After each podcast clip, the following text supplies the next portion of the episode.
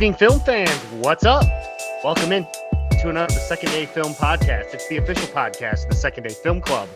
I'm your host, Brandon Champion, joined by the movie maestro Mike Nichols on Sunday, October 16th, 2022. Almost forgot the date there, Mike. It's been a long weekend. Uh, how's it going, my friend?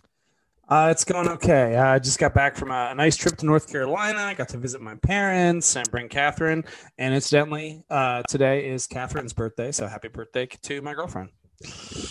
Happy birthday, Catherine, from all of us here at the Second Day Film Podcast. Uh, we appreciate you keeping Mike in order we definitely do. Uh, um, so yeah, coming up on today's uh, episode, as usual, we'll be reviewing some new things that have been coming out on streaming and in the theaters.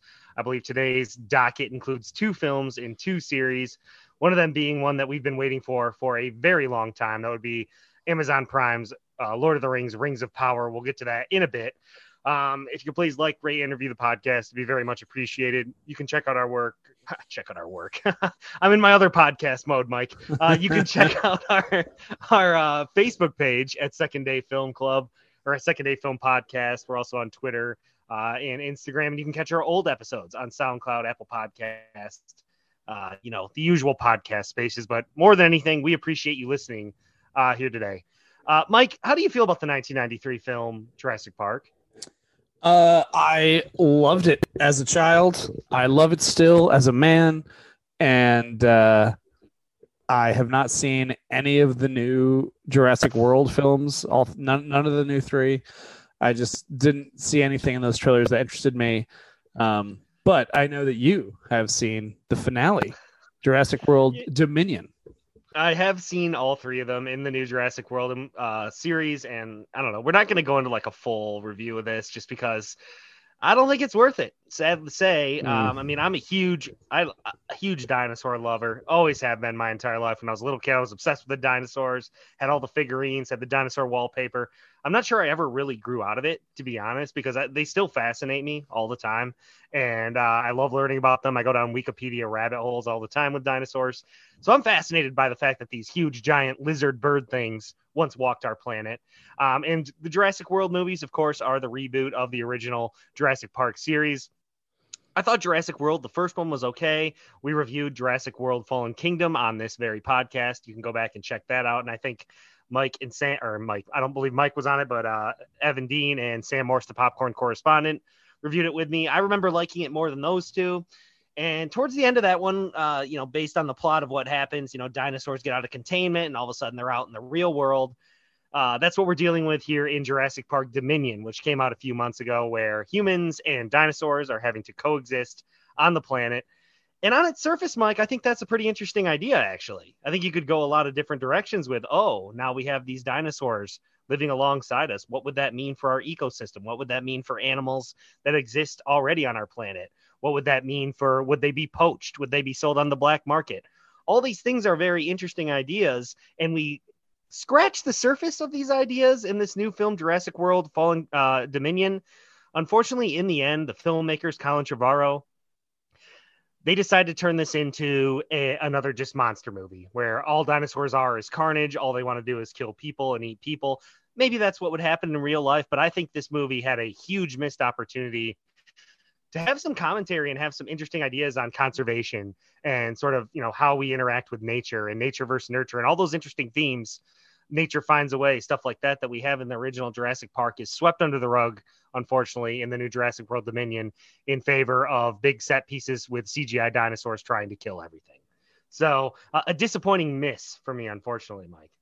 Well, I'm sorry to hear that, and I'm thankful I have not bothered to watch any of these movies. I know when we were talking about even like should we even bother mentioning it? It was kind of like that new Matrix movie that came out, uh, Resurrections, yeah. we were like, it's just not even worth reviewing. Like, we don't need, like, it wasn't good. It's not worth talking about. And I know that's kind of how you feel about this one.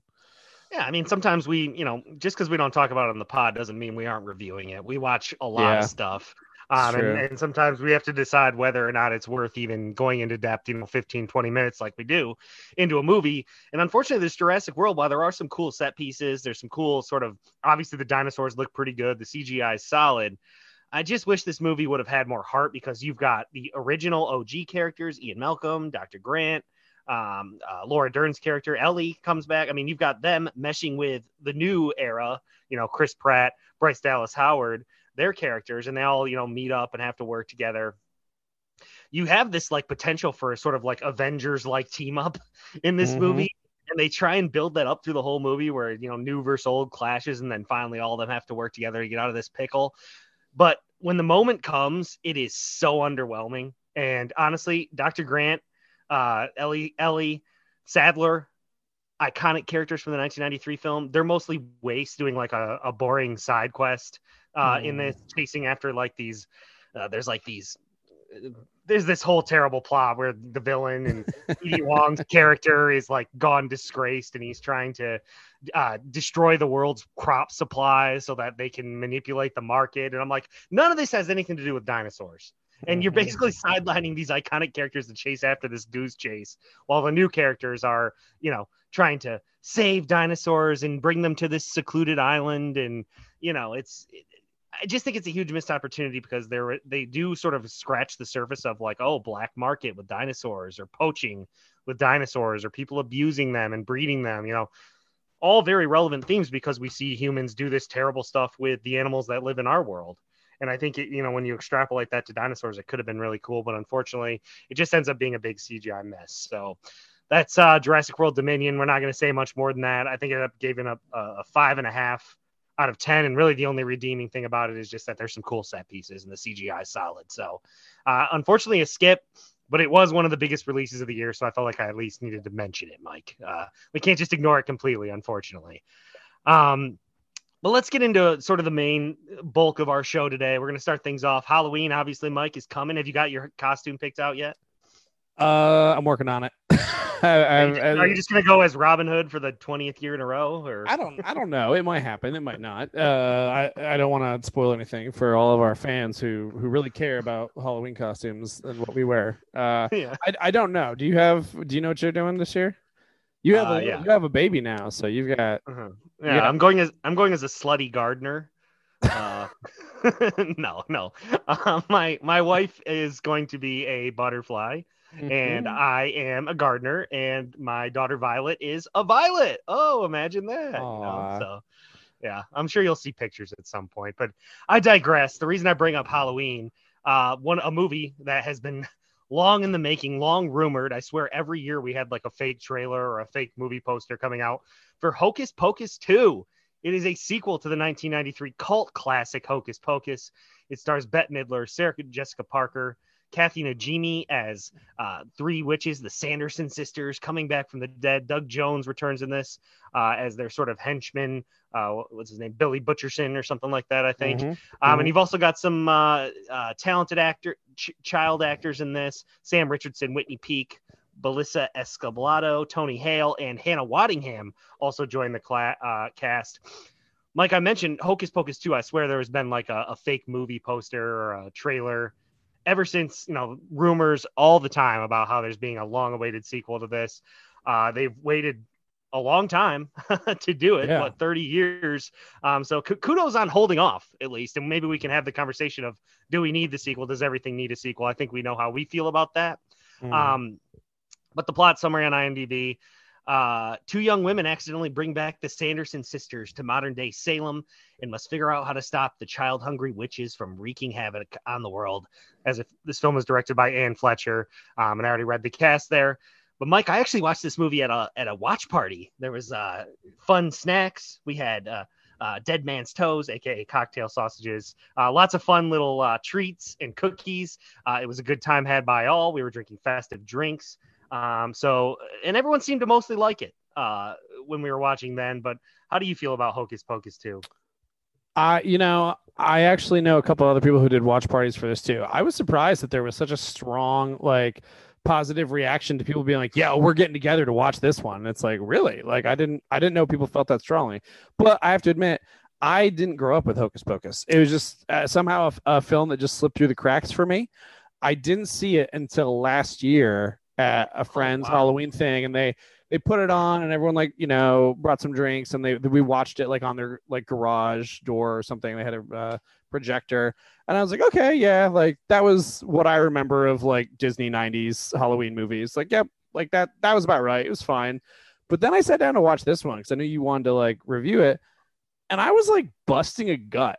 I don't know what it was. I don't know if it was just the silly, like like over the top, like self serious humor, or if it was just a solid cast with like you know the main three, and then you've got like Veep alumni like Tony Hale, Sam Richardson, who are both amazing scene stealers and everything they're in. I don't know if it was director Anne Fletcher doing some amazing like set work and such with making Halloween feel cozy without it feeling like I don't know the, the Tim Burton bubblegum goth look or whatever. Like I don't know what it was, but something about this movie just worked for me. I was laughing a lot. I was I was enjoying it. Um, you know, the plot is you know, a plot for children. It's fine. Uh it, it's you know, it's not Citizen Kane or something, but it's you know, it's it's fine for what this movie is being. But like, man, strong cast performances from like you know, Bette Midler, Sarah Jessica Parker, uh, uh, Kathy. Oh, I'm gonna mess up your name. Sorry, Kathy. Uh, Kathy N- N- Najimy. Najimy. So I'm so sorry for everyone who likes her and for her. Uh, but even like the younger cast, like the the the current kids, and also the kids who played the sisters when they were younger. Great oh, yeah. job. Like just perfect imitation and performance. Uh, I really thought this one worked. The humor worked, the acting worked, the silliness and the Halloween like, you know, uh, vibe of it worked. I was I was pretty happy with this one. Um, I, you know, I, I liked it more than I thought I was gonna. You know, I'm yeah. I'm very weary of sequels in general. Yeah, I, I you same. know, sometimes they feel unnecessary. Sometimes they feel like money grabs. Sometimes, you know, sometimes they work, like Toy Story Two or you know, something like that. I hear the Knives Out sequel that's coming out is going to be pretty good. You know, sometimes they do yeah. work, but I, am always weary because you know it's going to be hard to match, particularly with something like Hocus Pocus. It's going to be hard to match the nostalgia that a lot of people yeah. feel for the original movie. I was shocked by how enjoyable this was, and yeah, like you, I was surprised by how funny it was. Like I didn't expect. Yeah. You know, I knew Bette Midler and J- Sarah Jessica Parker, Kathy Najimy. I knew they were gonna like chew the scenery because that's what they did in the original you can tell Bette Midler is just having like the time of her life oh, playing this character. Was, she you was, know? she was next level. She was so funny. Yeah, and she's equally funny in this. And uh, you know, I think the director and the writers did a really good job of sort of playing yeah. into that that fish out of water trope like mm-hmm. the Walgreens scene was absolutely hysterical. I mean, yeah. like just playing on that, like, you know, okay, these are witches from, you know, Salem 1600s or whatever, and you're dropping them in a modern setting. And now you're dropping them in an even more modern setting than where they were in 1993. So things that they figured out in 93, like, oh, they know what a bus is. And they even put that line in there, like, oh, it's a small bus because they learned what a bus was in 1993. But even the world of 1993 is different now because they're being dropped in 2022. I mean, right. 2022 is not the same thing as 93, so they have like another level of fish shot of waterness to deal with. And whenever you have that set up, there's always a lot of potential for humor. You know, look no further than you know Will Ferrell and Elf you know, where you know where he's like this elf and he's being thrown in the modern world and he doesn't understand sensibilities, he doesn't understand anything. What do you get? Comedic genius.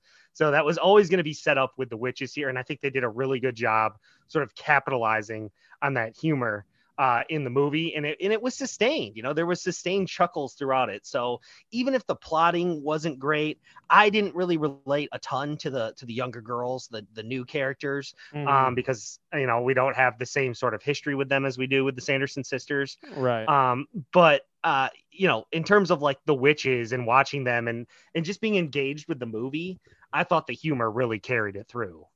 Yeah, which is like Disney humor has been, I think, especially since like they've taken control of the MCU movies, like Disney humor can definitely feel very hit and miss. And this one was a hit. And I think it I think it really helped to have like amazing performers like Bette Midler and you know Tony Hale and Sam Richardson and Doug Jones. Like I think that was a real like help was that they had people who knew um, how to do over the top silly uh, because you know you, you've got that from Veep. Um, you know, you get it with Tony Hale. You also get it from Arrested Development. So, like, I think Bette Midler, I mean, Bette Midler was a Broadway star. You know, it's a theater. She comes from that background. So, I think, uh, I think the comedy is what helped this one, as well as some solid directing, but ultimately good performances. So, I give this one a, I give this one a B plus. My criticisms would come more like like I said, I, I wasn't as related to uh I didn't find the kids, the new kids as relatable. And I didn't love how they made the Sanderson like the Sanderson sisters who are like these, you know, blood sucking, you know, life sucking, murdering witches. They really kind of like t- almost turn them into like anti-heroes at the end of this movie, you know, Yeah. and they, they this movie definitely feels like it has more of like a delicate touch than the original because in the original, you know, maybe that's just how our sensibilities have changed in 30 years, but in the original, you know, you have Sarah Jessica Parker and like her her boobs are kind of like hanging out of her shirt and she's like lusting ever every man and you know, it's the, sensibilities I think they kind of toned all that down a little bit. The murderous child eating, they kind of turned toned down a little bit so they could almost give like the witches more of a redemption arc, which I, I guess works because we do get their backstory in this, but at times it didn't feel like the witches in this movie were the same ones that were in the original because they were almost too like good. You know what I mean? Uh-huh, They're almost yeah. too they weren't as menacing. So it did feel like they kind of scaled that back a little bit. Yeah, I, I can see what you're saying. Where it's kind of like, and Disney kind of does this with pirate movies too, where it's like maybe earlier on the pirates are like kind of more scary and like more villainous, and then like they did this with some of like Pirates of the Caribbean, like uh like Barbossa in the first one. He's definitely more of a villain. But then in the rest of the films, because he was so popular and likable, because he's Geoffrey Rush and he, he was a good Mhm. character, they definitely started to make him more sympathetic and like part of the crew so he could be included in more story. And I think that's probably what happened here. The sisters were just such a popular part of the original film that they wanted to like, you know, let them be more of characters who have their own arcs and development than just like maybe The more of, more of the yeah, more of the villains like they were in the first one. and and that makes sense i guess in a sequel because in the original you know you have max and danny and allison that everyone's like and Binx i guess who everyone's like so tied to and they know so you're rooting for them Right. and the yeah. witches are obviously the antagonists where in as in this new one max danny allison none of them are there so i guess it makes sense to sort of focus on the witches and have them be sort of the protagonist antagonist Mhm. of the movie um, so i guess that makes sense my sister said something hocus pocus is one of her favorite movies and you Aw. mentioned that sort of the vibe and sensibility of it and sort of you that worked for you she said something interesting and i kind of went back and like scrolled through the movie quickly to see what she was talking about she didn't feel like this movie was halloweeny enough you know like Hmm. if it, like it it's if you look at the first one how halloween motifs are everywhere whether it's you know they're in school and the decorations are everywhere or the town of salem is all you know glitzed and glammed up. They go to the halloween party. There's a trick-or-treating scene. There's a halloween party. Um, you know the haunted house has that real aesthetic to it. Like you can tell halloween's going on. I do think this movie sort of lacks some of that uh, because yeah it's taking place during halloween but I don't think we see as many Halloween motifs in it. And and the fall, maybe that's just like the 90s vibe that you can't compete with. You know, the nostalgia is not going to ring true as much on this one, but just that 90s, like, you know, family film adventure aesthetic that you get, I don't think you get as much in this. But again, that's probably because it's not made in the 90s. I just thought a little more Halloween imagery could have put me in the, uh, in the in the film a little more but it seemed like you felt like there was enough of that Yeah, I think there's different ways to do Halloween. Like there's the horror Halloween. There's like the gross and slimy Halloween. There's, you know, Tim Burton's like, you know, bubblegum goth style. And then there's this which almost just feels more like the magical Halloween. So, I think it's fine to do different versions of like, you know, Christmas does that too where, you know, Christmas definitely has like different vibes of oh, is this like wh- like is this more of like a magical Christmas movie? Is this more of like a family romantic drama Christmas movie? Is this like, you know, one of those like, oh, you know, they have to invite the weird family over and it's a, you know, a bunch of things going wrong to, I, I don't know, Tim Allen or something, whatever. But it's, yeah, like I think it's okay to do the more, to focus on the more magical Halloween. yeah So it's very it. contemporary Halloween too in Yeah. this. I, I was surprised there wasn't a little more callbacks to the original though. And I know I know we hate those when they're kind of like shoehorned in. Like I criticize Solo for doing that. Yeah. Uh, we criticize the Harry Potter movies, the the Crimes of Grindelwald stuff for doing that. I was surprised that we didn't get like you know more cameos, whether it was Allison or you know I know Max. I think the guy who played Max Max hasn't acted since like 2000 and. You know, Thora Birch is obviously busy. She's the one who played uh, Danny, but I am surprised that you know they there wasn't a little bit more sort of winks. You know, I'm not mad about it, but I was just surprised. Yeah, it's almost like Disney learned, oh, we shouldn't. Every, no one likes it when we overdo oh do that, so we're gonna tone it down a bit. Yeah. Uh, I think I think it hopefully means Disney is starting to figure out how to do their Disney Plus content better, or that, mm-hmm. or Anne Fletcher's just a really amazing director in spite of all the dumb stuff Disney tried to do to her. I don't know, but either way, it's B plus. Uh, mm. I'm I'm ready to move on. I'm at a six and a half out of ten, and I don't know if it's going to stand the test of time, be a timeless classic like the original Hocus Pocus, but you know, definitely enough there to uh, have it justify its existence and be a fun family film people can watch, you know, around Halloween. So yeah. that's Hocus Pocus 2, and it is on Disney Plus.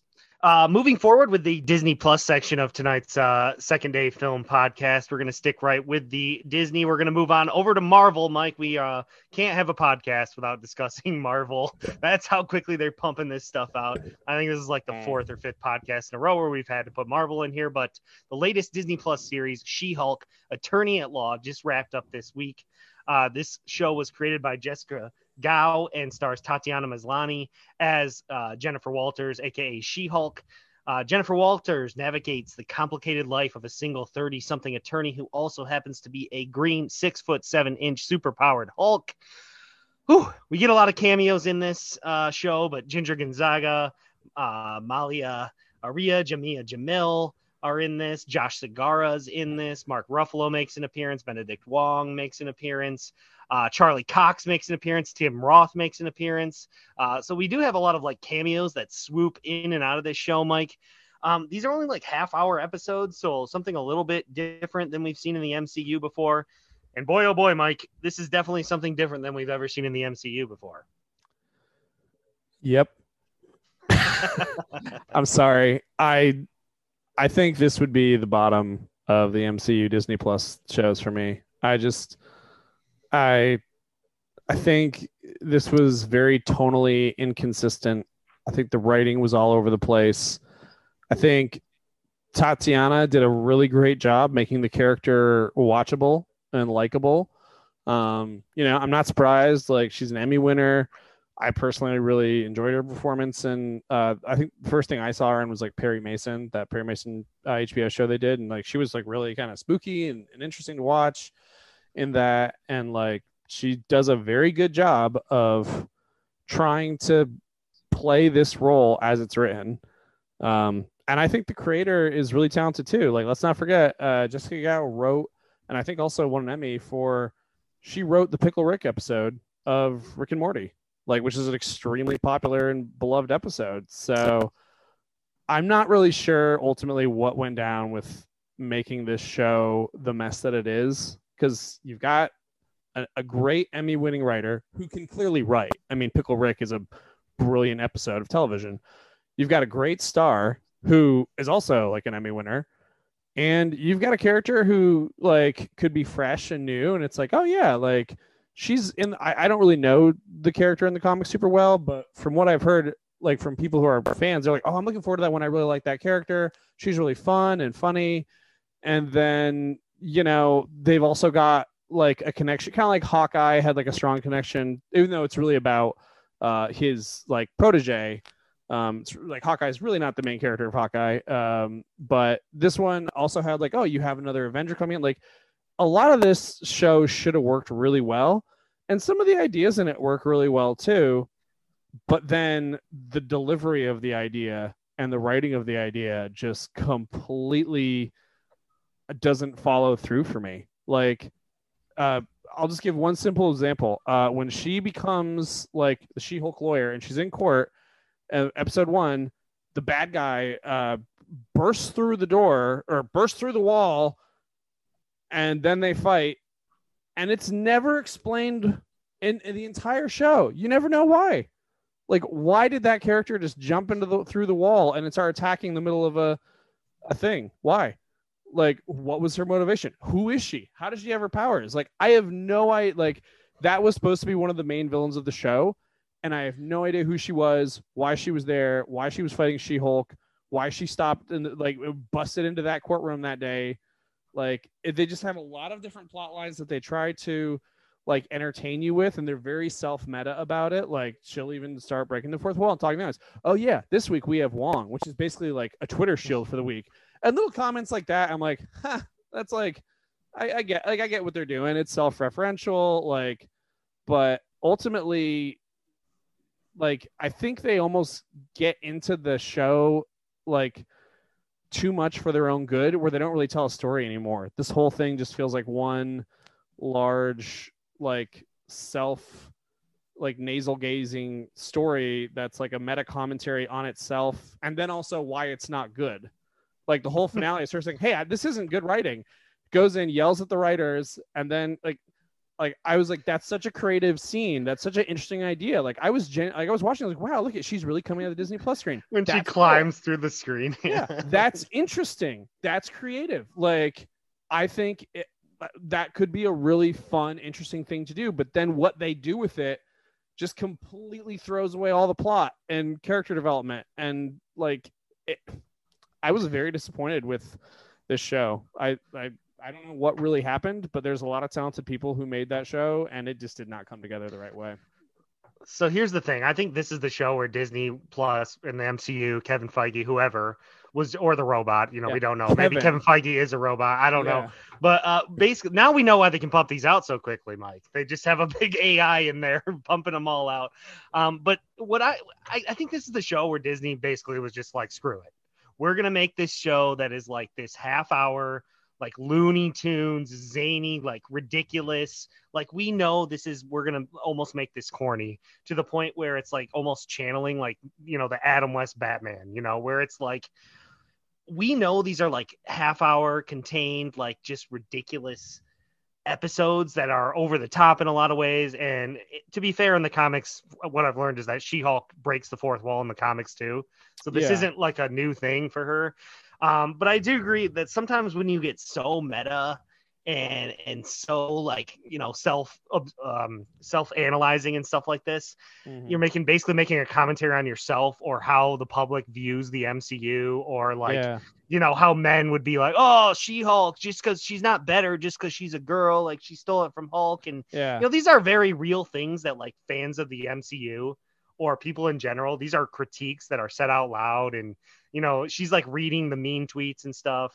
And you know, I, just think that this, this with this show, uh, Marvel basically decided we're gonna go full meta. We're gonna acknowledge all the things that people say about us, and we're gonna actually literally confront them within the plot of our show. So I, I don't know. It almost seems like they knew they were writing a, a, show that just had a lot of loose ends and different things going on every episodes and different characters popping in and out and then being like, I promise this isn't a cameo show because you know that's what people are criticizing the MCU for, for everyone just hinging on cameos. Same thing with Star Wars. So I just think they were kind of trying to lean into all that and sort of just be like, we hear all the complaints you have. We don't really care. Look, we're making fun of ourselves. We're edgy and cool, kind of like how Rick and Morty does. You know, you mentioned Rick and Morty, but that's sort of the same thing that that show does. Where they're like, oh yeah, we're gonna do a summer in uh, Rick show. Let's go. You know, like how they how it references itself.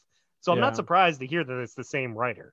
You know, I I think if you're looking for like a balanced sort of grounded show, uh, th- this wasn't going to be it for you, you know? Yeah. So. And it's too bad because, like, I really do think the idea of like She Hulk as an attorney is like a very interesting idea to me. Like, and they they even bring up things that are like, oh, wait a minute, that should be like a very interesting plot point. And they're like, nope, it's gone. Where he's like, Daredevil. Oh, spoilers. Daredevil and her are like in court as lawyers, like going up against each other, and he's just like, I thought well, they had good chemistry though. I yeah, like them. No, no, yeah, I I didn't mind that. Um, but it's like he just throws out there, well, the Sokovia Accords were repealed, and I was like, whoa, that's kind that. of like w- like that's kind of important. That's a very emotional legal precedent to change because there was literally an entire movie about that accord, and you watch best friends almost kill each other over it. So the fact that that accord is now, oh yeah, it's been repealed as like a throwaway, like kind of line in this like, like very not realistic courtroom process. Uh, it was like, whoa, that could have been like, I would have been fascinated to watch an entire show where it's just about She Hulk trying to repeal it, like that, and then like that would have been really interesting. But it's like, oh, I guess that very like serious emotional like legal plot that's been part of this MCU story is just gone. It's a throwaway line and well, that that that stuff with like you know like lawyers and how there's like now a superhero you know division and like a huge law Yeah. firm and how people are talking about you know like how you know the guy who makes the the outfits is like I need to have confidentiality because a lot of my clients are superheroes Yeah. and they have secret identities and just talking about like uh, superheroes having you know causing collateral damage and uh, all this stuff like these are interesting ideas about like how superheroes this is a lot of stuff that the boys gets into yeah, You know, and- and that's- yeah. it's so clever how they get into all that stuff but it would be nice if the mcu would would would do more than just scratch the surface on sort of like how the the, the conversation of how superheroes fit within the world especially like in a post thanos world when in in a post like where they had this whole huge you know catastrophe uh, you would think that we would get more glimpses into into like how the general public views superheroes. Are those views changing? I mean, we saw some of it in Cap in the win in Cap in the Winter so uh not that Cap in the uh, what was the damn show we watched? Damn it, uh, Falcon- Falcon, and the Winter Soldier. Soldier. Yeah, but we he is do get- but he is Cap now, so it's yeah, we do get some of that. We do get some of it in there where people are like, oh, people look at superheroes differently now, and uh, you have to be a superhero in a different way now. And these sort of things in real world situations of how superheroes fit within the world, I'm super interested in all those ideas, and they only scratch the surface of it with with the lawyering stuff. And I thought there was potential for so much more of that. Yeah, it it definitely felt like the whole tone of this was we're writing to an audience that we are proving them wrong. Like, hey, you guys, like you don't know how to watch these shows right. You only like it when there's cameos or the like. The whole show feels a little bit like finger wagging at like all you trolls who don't like Marvel things, and it's it's like Mhm. is is who are you writing this for? Is this for is this like a shaming thing of of an audience who doesn't even kind of felt like that. Like, what is this for? Like, why are you passionate about She Hulk as a character? Why? Like, what makes her like? I don't know. Like, focus on a story. Don't just focus on like a meta commentary that's telling the audience you're wrong and we don't like you. And at the end of the day, ultimately, all the guys who don't like this show, they're the bad guys. right. And then and then it- and then yeah. your own char- and then your own character comes out of the show to tell the writers, "Hey, this stinks." It's like those are your words, not like I like what do you want me to say? Like your own main character, you have her saying this isn't a good show. I think Like, they are almost trolling the critics though in this. They're they're trying to troll their own critics and yeah, you just said it. The literal bad guys in this are like trolls, men, man trolls online. Like this this is the Yeah. most I would say like outwardly feminist show the MCU has had, Mm. obviously, because the whole thing is about Jennifer Walters trying to learn how to both be herself but also embrace the Hulk at the same time. And at the end we get that line where I'm both, you know, because she learns how to be both or whatever. That's at least the message they're going for. Um, and she's supposed she's going for like this, you know, feminist icon stuff because the whole thing is about, you know, misogyny for men and uh, you've got like Yeah. the guy who works with her who's like, you know, oh, there's a woman, I'm gonna go talk to it, you know, and just like Yeah. stuff like that. And the bad guys end up being like man trolls who are just like, oh, Hulk's better, and we don't need this female Hulk, and that very much mirrors real life. So Oh yeah. I do think that's Yeah, what they're sure. going for, but I don't know. I I just don't know if the execution like fully landed at all. Yeah, Um, I, I 100% agree that a lot of douchebag, like misogynistic jerks or trolls to anything that goes up on the internet and they can be jerks. And I think it was like actually pretty interesting doing like, uh, like the thing about like revenge porn and like, oh, like that, like, I was like, okay, that's serious. That's a real problem. That's a real thing that like shouldn't you can show the pain of the character and then it's like, oh, but see, she got mad and that wasn't cool. It's like, that's I don't think that's the right message. Like, let her be mad about this, and then like show them how she's going to legally fight it, and then it that she never really does legally fight it. She just rewrites the reality so she can. It's How I- did I you just- feel? How did you feel about the effects? Because that was a big topic coming in, and I thought at times they looked fine, other times they look pretty bad, in my opinion. I think that based on the stories I've heard, I don't know if it's Marvel or Disney or who's really behind it, but like a lot of C- like CGI and VFX teams are really burned out from working on superhero films with them or projects just because they're like hey, we need this done, and we you have this many super, like CGI clips to do, and you need to have it done in like like a month, and you're working 70 hours a day, and like and people have like emotional breakdowns and they cry, and it's like, well, yeah, if you only give someone 70 hours to do the CGI, you get what you pay for, and I feel bad for the CGI artists if like especially if they're being mistreated and then everyone's like, "Wow, this sucks." It's like yeah, like I kind of blame the company that's in charge of it, not the personal artist, because we know they have good artists. Like we've seen their work. Uh, if it's getting wor- if the work's getting worse, I wonder about what's going on. I don't know. Just as someone who's been a project manager before, I kind of think more internally about what's going on at that business.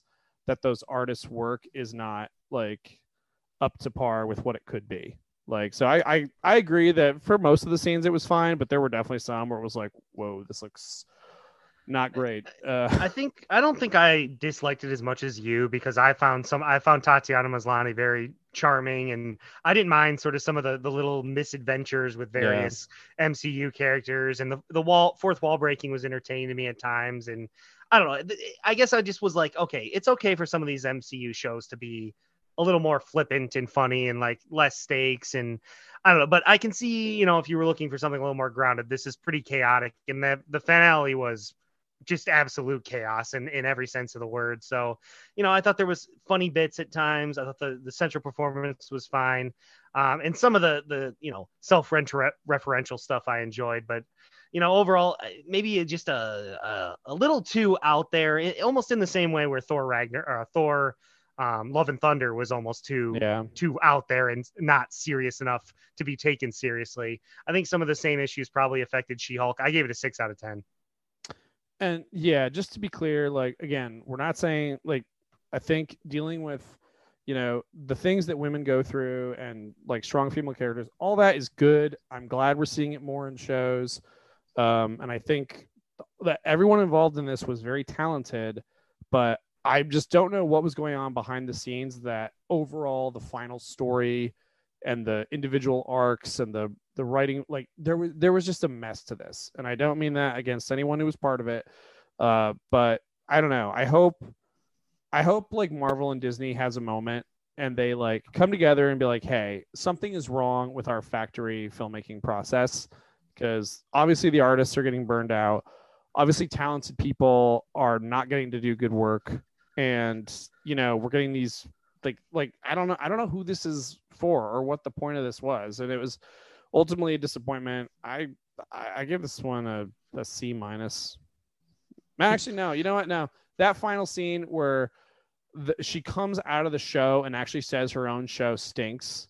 Like, I, like, I just can't believe that someone would be like, "Yeah, isn't that isn't that good?" It's so self aware. It's like if your self awareness is that your own product isn't good, uh i don't like i will then i will agree with you so i'm actually gonna, i'm gonna give it a d plus just for that that was disappointing I did Emil, I did enjoy Tim Roth as Emil Blonsky in this though. He was pretty hilarious. Being able to play a more lighthearted one. If you don't know, he's from the Incredible Hulk. Uh, when uh, oh, they also made reference to the fact that Edward Norton played him instead of Mark Ruffalo.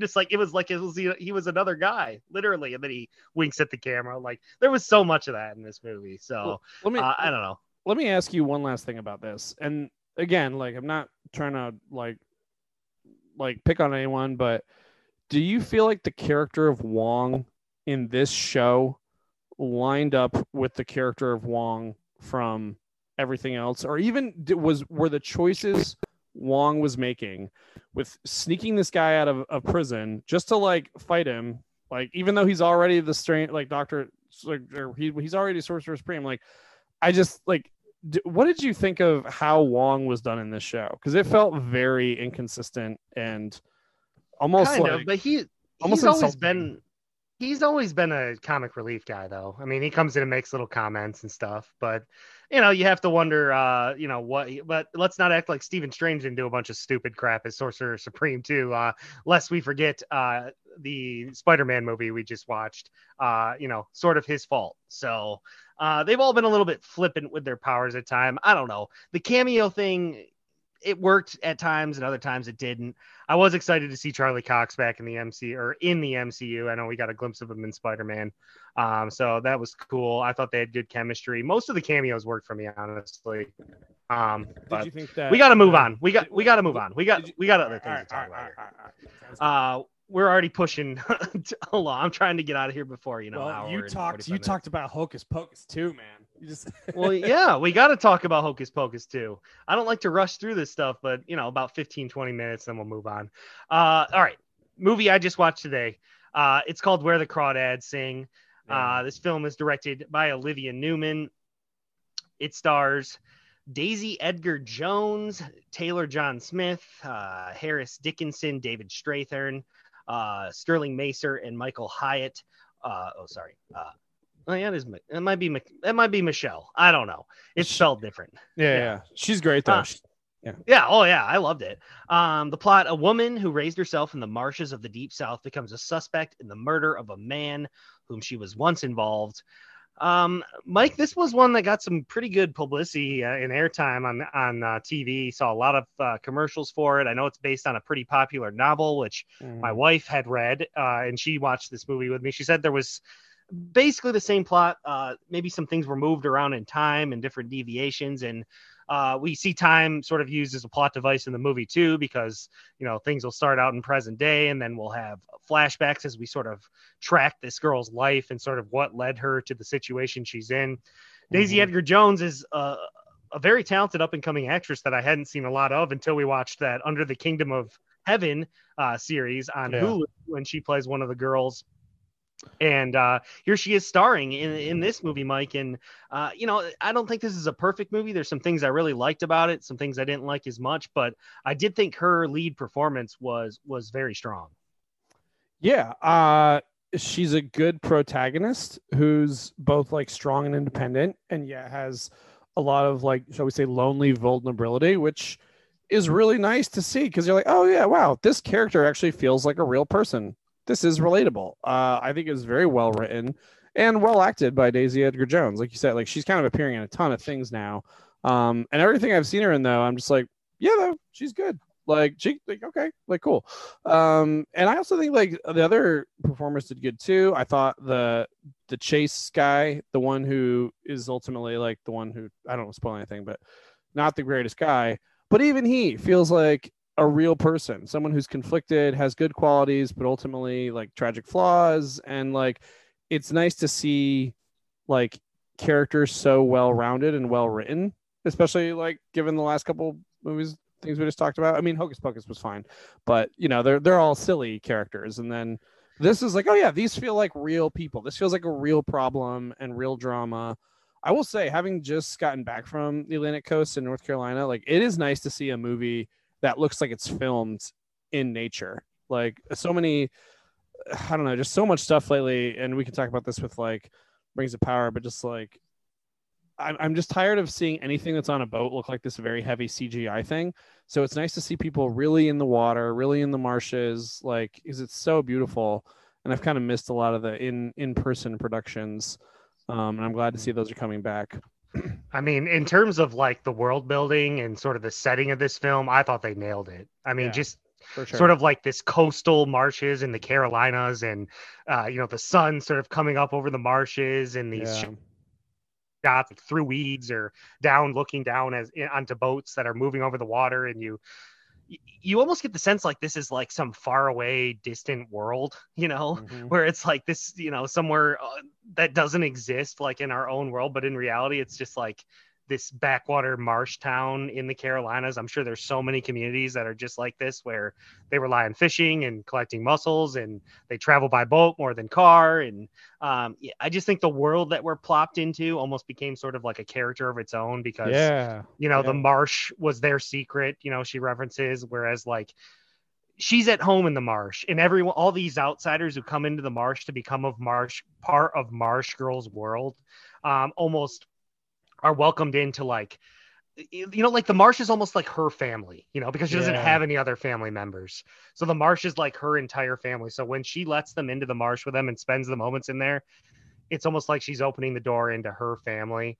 And i thought that that was really well done because it it felt like the scenes that were filmed in the marsh when she was with the two different guys, whether it was Tate or uh, uh, the other guy, Chase. Yeah, Chase. Um, it, it felt like that was almost like a different kind of movie than what was happening whenever she ventured outside the marsh, outside of her comfort zone, Mm-hmm. and sort of that comparison between who she was in the marsh and who she was out of it, sort of really set the scene for the whole movie because uh, that's sort of what it is about, like how she, you know, is always searching for her place in the real world, and she can't really ever find it, um, you know, it, it- really until the very end of the movie in this. So I, I did think that the, the overall setting was very sort of eerie, creepy, but also beautiful at the same time.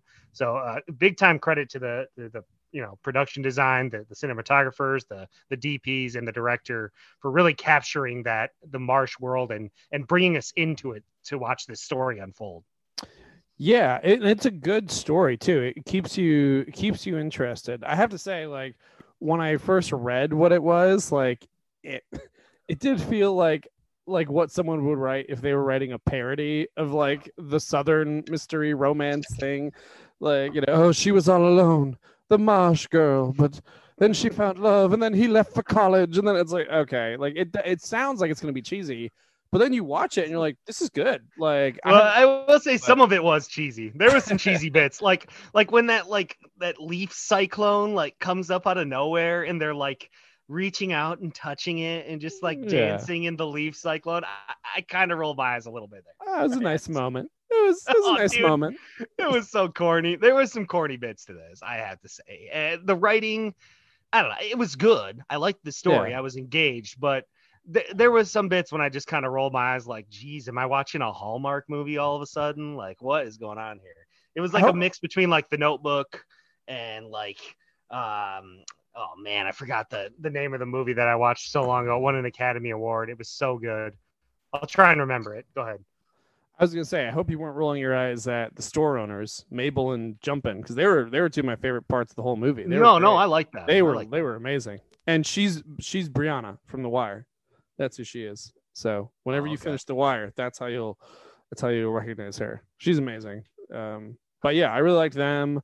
Uh, Daisy Edgar Jones was good. Solid directing, solid script, solid story, and pretty like interesting little ending. I was like, ooh, like I think the ending is it's it'll make you have a conversation about like, oh, like do you think that was the right thing or do you think it was the wrong thing? Like I think it's a very uh very well done overall film. Uh yeah, is it is it, you know, perfect? No, but it's it's pretty good. Like I would give it a B plus. I'm at a six and a half out of ten. Uh, I liked it. Some of the stuff took me out of it, the corny little bits, and I found the film somewhat predictable as well. Um, but you know, overall, like the because of the world and the vibe that we were thrown into, I was into it. I like David Strathairn as the the sort of lawyer who's Yeah, Uh, yeah. develops a, a sort of soft heart for her. I thought her performance was really good. Um, actually, the performances across the board were were really really solid, and I, I sort of liked the idea that you know. I don't like nobody in the movie, like like you said, everyone feels believable. You know, nobody feels like they're like menacingly evil, really. You know, they, Yeah. they feel like people who have good and bad qualities. Um, even like the dad who's like literally beating his kids and women or and his wife and forcing them all to leave you know, has a couple redeeming moments where he, he's trying to like figure it out, but he's just ch- so far down the the bad road.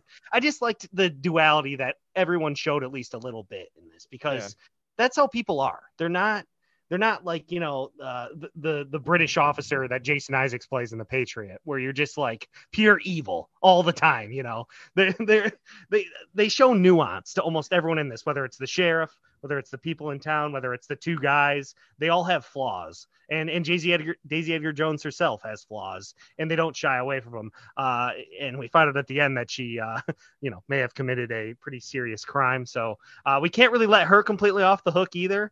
Um, but I did enjoy that sort of nuance in the characters.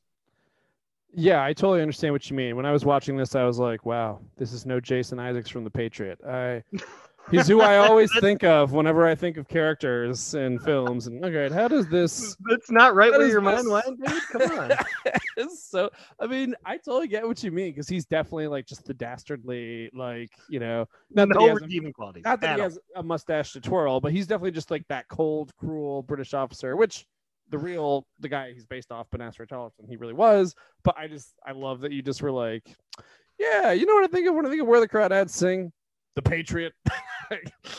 that's just what came that just that's just what came to mind when I was like thinking about like a, a character that doesn't have a lot of nuance, you know, Yeah. where it's just like so bad. I can't find the movie that I was talking about and that I want to compare this to right now. I can't remember what it's called, but it, it won an Academy Award. It was about uh, this little girl who was like living in sort of this backwater world where they're like everything's uh, basically like houses are on stilts and uh, like boats are the main port, port of transportation. I'll, I'll have to think about it, but uh, it really reminded me of that where we sort of get thrust into the world and sort of see how things go. Um, but overall, you know, this movie I would say was better than I thought it was going to be. So yeah. um, that's where the crawdads sing. Uh, obviously, you know, they also said the title of the movie in the movie, which is always a crowd pleaser in my book Oh, uh, you know, dun dun dun moment.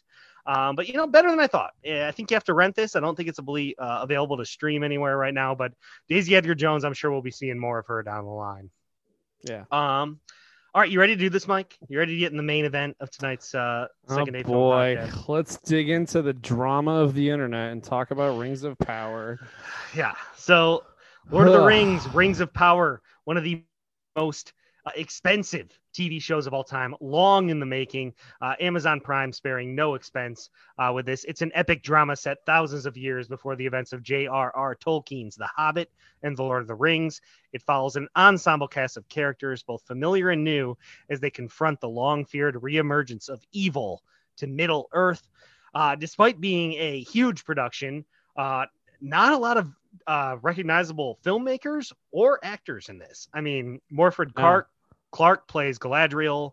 You know, Ismael Cruz Cordova is Arondir. Charlie Vickers plays Halbrand. Uh, Markella Kavenagh, Megan Richards. I mean, these people are talented. Uh, David Weyman, they're they're talented people. They clearly have careers. But Mike, was there one actor in this that you like? Was there one actor in this where you were like, "Oh, I've seen that person in something before"? Well, I think you're right, champ. They hired professional actors to do this, and I think that was a wise move on their part. Oh, Um, they could they could be people they just brought off a local uh uh you know Broadway production or something as Uh. far as I'm concerned because I've never seen a, any of these people in anything. yeah, you have. You've I have? seen you've seen Elrond. He was uh yeah, he's young. He's young. Ironically enough, young Elrond is actually young uh Boromir. He played young Sean Bean in Game of Thrones. Oh, okay. And when they Shocking do when, that I missed that. yeah, when they do the fla- the flashback and he's like, "Where's my sister?" They have the fight at the tower. Oh yeah, yeah. That's Elrond. So he's both well. yeah, he's both young Sean Bean and young Hugo Weaving. Uh, Okay. Uh, my mistake, Mike. Um, what? Give me a thought on the Lord of the Rings, the Rings of Power. I mean, this this show, holy crap. Uh, you know, it's over already. I can't believe that. Like, I, I feel like we were just we waited and waited and waited for this, and it came and it gone, it, it went, and now what? We have to wait like two more years. I don't know. Oh man. Uh I th- I don't remember like okay. I just want to clarify that I have not read the Silmarillion or whatever it's called. I, ha- I I've read The Hobbit when I was a kid. I liked it. I saw Fellowship of the Ring when I was like 14 and I was like, "Oh, these are cool. I should read these." So then I read Two Towers and Return of the King. Um, and then I saw the the rest of the Lord of the Rings movies and I've seen the Hobbit movies and that that's it. Like I I have not read all the backstory about who you know Morgoth of Malgoth of the Tree of Aluna Dooney or whatever. I don't know all the history. And I think that a lot of the people who are online like making a big stink about this are just those hardcore fans who, you know, they're like, this that didn't happen for a thousand years. Like they showed it happen in weeks. It took like two generations and they left out Balagoth of Hugal and like so I think that they probably didn't do as good of based on what I've heard, it sounds like they didn't do as good of a job adapting whatever the actual story was that Tolkien wrote, and maybe they should have like stuck a little closer to that. But to me, who's like a, a casual viewer, like I didn't have a problem with like, oh, okay, like we're here, we're here, these characters. Oh, interesting. Okay. Um, I will say the production value stood out. Like watching this show, like I like I was genuinely just in awe of how beautiful some of the shots looked. Like it, they definitely they gave their their special effects and CGI people time, and they took they took making it look good very seriously. And I I like for whatever the flaws of this show are, I do think it's one of the most beautifully look beautiful looking shows I've ever seen. Um, but I think ultimately the the thing about this show that kind of didn't work for me was the pacing. I, I just felt it was a bit slow. Um, it was a little bit meandering. There was all these different people groups that weren't really connected, and it just took a long time. Like not much happened in each episode that really moved the plot forward. Uh, I, I know someone said this to me. I was like, yeah, I just think Rings of Power is a bit like you know, it's beautiful, but it's slow and meandering. And I, I forget it was you or somebody else said to me like, well, dude, like have you read Tolkien? like it's it's kind of how the writing is too. But uh, yeah, I just wish the pacing had been a little bit better because there are some good performances, and I think there's genuinely moving moments. Like I really liked everything with the Harfoots, who are the Hobbit ancestors, or whatever. I thought it was very sweet, really moving, good acting, good like character development of like showing the values and making you care about these like characters. Um, but then you just have the whole oh who's the stranger and that that question just drags on for the whole show until at the very end they just kind of immediately rush from he barely can string words together and all of a sudden he's a like a wizard badass fighter who can like repel these three like Nazgul or whatever they are. And I was like, oh wow, okay. He went from I really don't know words or know what I am to he's super powerful. That seems like a bit of a the, the pacing was we don't know what he is. And then all of a sudden the pacing just jumped fast. And then we get this like gandalf hint which I, it's like well everyone's like oh he's gandalf. I'm like is he doesn't say he was gandalf like we had a bunch i, of I think he is i think he is based on that last he basically repeats the same line that Gandalf uses in the Mines of Moria. So yeah. I think he definitely is Gandalf at this point. I agree. I think... the mystery box aspect of the season was a little bit drugging out. Whether it was like, oh, yeah. is this who's Sauron? Is it Gandalf? Like who's this? And after yeah. a while, there was only like two candidates for who was going to be Sauron. Uh, you know, so it kind of got drawn out a little bit that way. I thought because you mentioned it, sort of have have like a Game of Thrones style type of storytelling where you have like three or four different storylines going on all in different places. And I think some of them worked better than others. I liked the Harfoots. I liked the relationship between Durin, the dwarf, and Elrond, yeah, uh, like the elf. That. Those were very heartfelt. Uh, I liked that whole storyline. Khazad-dûm looked amazing, like the Dwarven yeah, Kingdom that yeah. we get to see. Uh, looked so so great. The whole show looks amazing. I'll echo that. Oh, I thought yeah. the human stuff, the Numenor stuff, along with Galadriel, that's kind of where I had my biggest critiques of the whole season because I wasn't Same. relating to those characters as much. I didn't understand how like the queen did like a complete 180 from like wanting to throw Galadriel in jail to all of a sudden being like, yes, we're gonna throw all our resources at this and go help people we've never met before.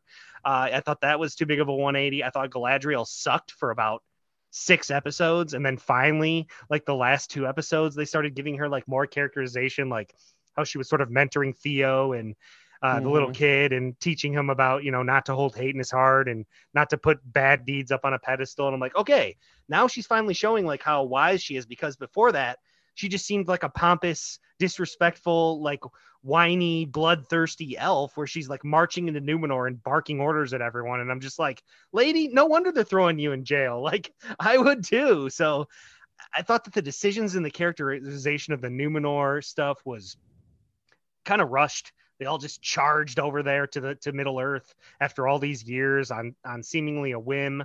And you know, I know that you know the, the filmmakers are definitely tied down by the Tolkien estate. They're only allowed to use certain things, like from Lord of the Rings. They technically aren't even allowed to use the Silmarillion uh, oh, by wait, rights. Wait, really? Yeah, yeah. They have to use the Lord of the Rings and all the appendixes of Lord of the Rings, which is where a lot of this stuff comes from. Um, yeah, it, it's a whole complicated thing with the Tolkien estate. Um, oh, so, that's interesting. Yeah, so they are kind of like sort of they have their hands tied with certain things that they can and cannot use, and they have to get it had to be eight episodes. That's what Amazon signed up for. So they kind of had to jam it all in there to a certain extent. And I think that's where we get the weird pacing stuff. But I think what we didn't realize coming into this, Mike, is basically this entire first season is basically acting as a prologue. You know, So we're not we're not really getting yeah. into the main plot. It's really all set up if you really look back and think about it. Yeah, which is I kind of want to ask more about that. So I didn't know that there was some drama with the estate and like what they were so so when when someone is sitting down like when Amazon's like, "Hey, we want to do a Lord of the Rings thing." They sit down with the family. They say, "What can we use?" And then the writers are there being like, "Okay, can I use anything from Lord of the Rings? Can I use anything like what did they what were they actually not allowed to do?" They're not allowed to use the similar Silmarillion. They they have certain things that they can use. If they want to use stuff from that, they can go to them and ask like for specific things to get permission. And then the estate would grant them that for that specific thing. But it was a very touch and go uh, relationship with what they could use because the state's very protective of it. Uh, you know, there's Yeah, a reason that understand, didn't yeah, get understandably. there's a reason we didn't get a show for all these years because uh, you know they're very protective of it and they want to make sure it's done right. I don't think the show did anything like the big battle sequence. I think it was Udûn, uh, episode six. I thought that was pretty dope. That I thought the big uh, that was really the only huge battle sequence we got in the whole series. Uh, I thought that was pretty amazing. I mean, just the whole. I thought the orcs looked amazing in this Yeah. um, sort of like earlier orcs. They actually give the orcs some characterization in this, which is not something we really see in the original movies. They're kind of just like bad, terrible beings for no reason. I feel like they have a little bit more, uh, you know, we get a little bit more of why they're bad and what their motivations are. That's flushed out a little bit more through like their fallen elf leader, Adar, who is played by the guy who played Benjamin Stark in Lord Game of Thrones. So I guess I had seen him before too but he i thought his performance was great as sort of like this lower tier big bad before we actually Yeah. meet sauron um, so i was super interested into that storyline because it, i felt like you know it was just interesting to see like oh here we go these are the origins of of mordor and and we get to see mount doom explode and uh, and then the next episode like half of it is spent all in orange because they're in like this fireland and Yeah. yeah, the production designs and, and a lot of the story did work for me honestly there was Yeah. just certain little bits where the motivations didn't feel great or they felt rushed the characterizations were a little bit off at times um, with galadriel with with halbrand um, and yeah i think the idea with the stranger was that the spell was like snapped away and then he was himself again that's why i was finally talking but that also felt rushed Yeah, and there was I agree with you that like for me the the least interesting part of the show was all the stuff with the Numenor and, and Galadriel and them. Um like for example, there's a scene where Isildur uh oh he is sucks like too by the way he's like his a captain. characterization's awful too yeah Yeah, he's like a captain, and then uh, they're out on a ship, and he just lets go of a rope accidentally, and then they're like, "Hey, I think you did that intentionally. You're off the team." And these other two people who are just innocently standing there and had nothing to do with it. It's like, wait, what? Like, can Yeah, you imagine the Navy? Like, someone makes a mistake and they're like, "You're kicked out of the Navy."